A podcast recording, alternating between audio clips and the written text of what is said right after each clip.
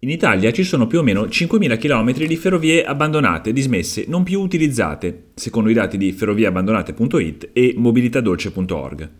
Di questi, solo un quinto sono state convertite in piste ciclopedonali, percorribili cioè in bicicletta oppure a piedi. Vanno dall'estremo nord al sud dell'Italia, isole comprese, come si diceva una volta, dall'Alto Adige giù sino alla Sicilia.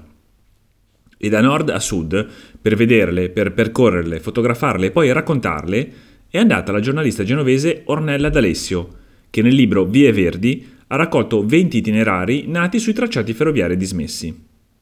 Il libro è uscito nel 2020, un anno in cui tutti, in tutto il mondo, ci siamo accorti dei vantaggi della cosiddetta mobilità dolce. Ma decisamente guarda al 2021, alla ripartenza, a quando finalmente potremo di nuovo spostarci, viaggiare, fare una gita, magari in bicicletta, appunto su uno dei 20 percorsi consigliati nel volumetto, fra l'altro stampato su carta riciclata e con foto in bianco e nero per contenerne il costo, appena 10 euro. Di recente, la D'Alessio mi ha raccontato che, anche grazie al contributo dei miei figli, 3-4 anni fa ho iniziato a sentire l'esigenza di rallentare, dopo aver viaggiato dappertutto per lavoro. Mi ha detto di avere ripensato a un percorso in bici che avevo fatto una decina di anni fa nel Ponente Ligure, mi era rimasto nel cuore, ho ricordato i tanti altri visti negli anni successivi e ho pensato, mi ha detto, a quanti ce ne fossero in Italia. Sono andato a cercarli e ho raccolto il materiale. Con un'idea di fondo.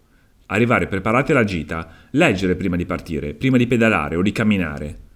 E infatti ogni percorso è accompagnato da informazioni che davvero possono arricchire il viaggio. Per esempio, si scopre che gli itinerari che dal Trentino Alto Adige vanno verso il confine, a nord, sono gli stessi che durante la Seconda Guerra Mondiale venivano utilizzati dai treni che portavano gli ebrei ad Auschwitz e negli altri campi di concentramento. O anche che in Sardegna la ciclabile Calangius Monti è nata dai resti della ferrovia che portava gli emigranti dal cuore dell'isola verso i porti da cui poi partivano le navi per l'America. Secondo la D'Alessio, che fra i suoi percorsi preferiti comprende, oltre ovviamente a quello del Ponente Ligure, anche quello siciliano fra Godrano e Chiusa Sclafani e quello in Friuli tra Grado e Trieste, questi ciclabili hanno soprattutto due punti di forza che li accomunano. Intanto sono la rinascita di cose che già c'erano. Non aumentano l'impatto dell'uomo, non aggiungono nulla al paesaggio, ma anzi in qualche modo riciclano e riutilizzano. Costruiscono sul costruito, per usare un'espressione tanto cara agli architetti. E poi? E poi permettono di vedere cose che prima non potevamo vedere, che quando lì passavano i treni c'erano nascoste, perché anche quando si era a bordo i convogli viaggiavano troppo veloci per rendersi conto di tutto e apprezzare tutto.